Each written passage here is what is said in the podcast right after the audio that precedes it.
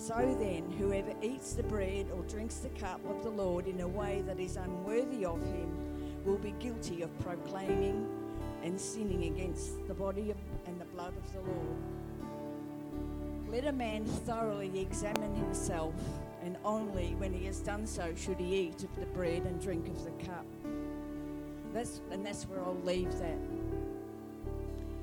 It's God wants us to be and examine ourselves and come before Him in, in a holy way to take of the bread and the cup.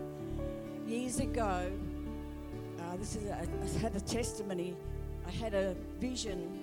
I'd been fasting for about two weeks at the time, and I had a vision of the communion, but it, it wasn't probably what you would call a nice vision. What I saw was the banqueting table laid out. It was a great long table. You couldn't see from end to end. Jesus was seated in the middle, and in front of him was a communion cup and a loaf of bread. And somebody from behind, I couldn't see who it was, and that, doesn't matter, but they walked up towards the communion table and looked at Jesus and they went like that completely wiped the bread and the cup off the table. Jesus just looked at this person with great love and hurt in his heart. What I that was what I had and then it ended. I didn't know what to do with this vision, so I shared it with Brian and together we decided we'd go and share it share it with the elders because they didn't have a pastor. They just had an eldership. So I went and shared it with one of the elders, the main one, I suppose you'd say. He told me to share it at church on Sunday, which I did. And that's where the negative part starts. When I shared it, it caused an absolute uproar in the church. People jumped up. Um, said that's not us, and other people said this, and other people said that.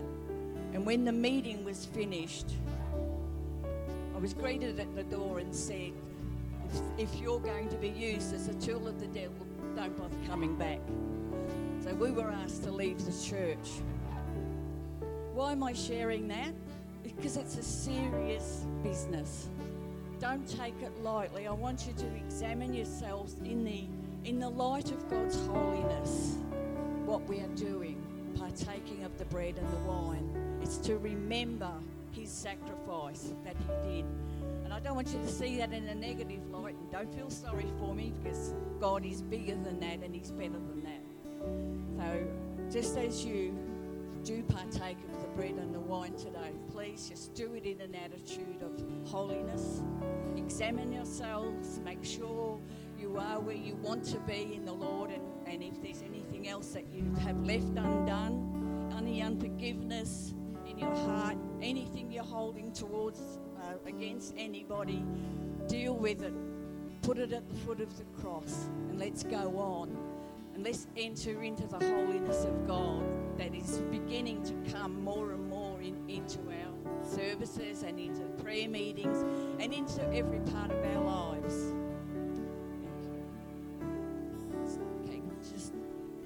want to come up and, and when you get your bread and wine, please just take time before the Lord.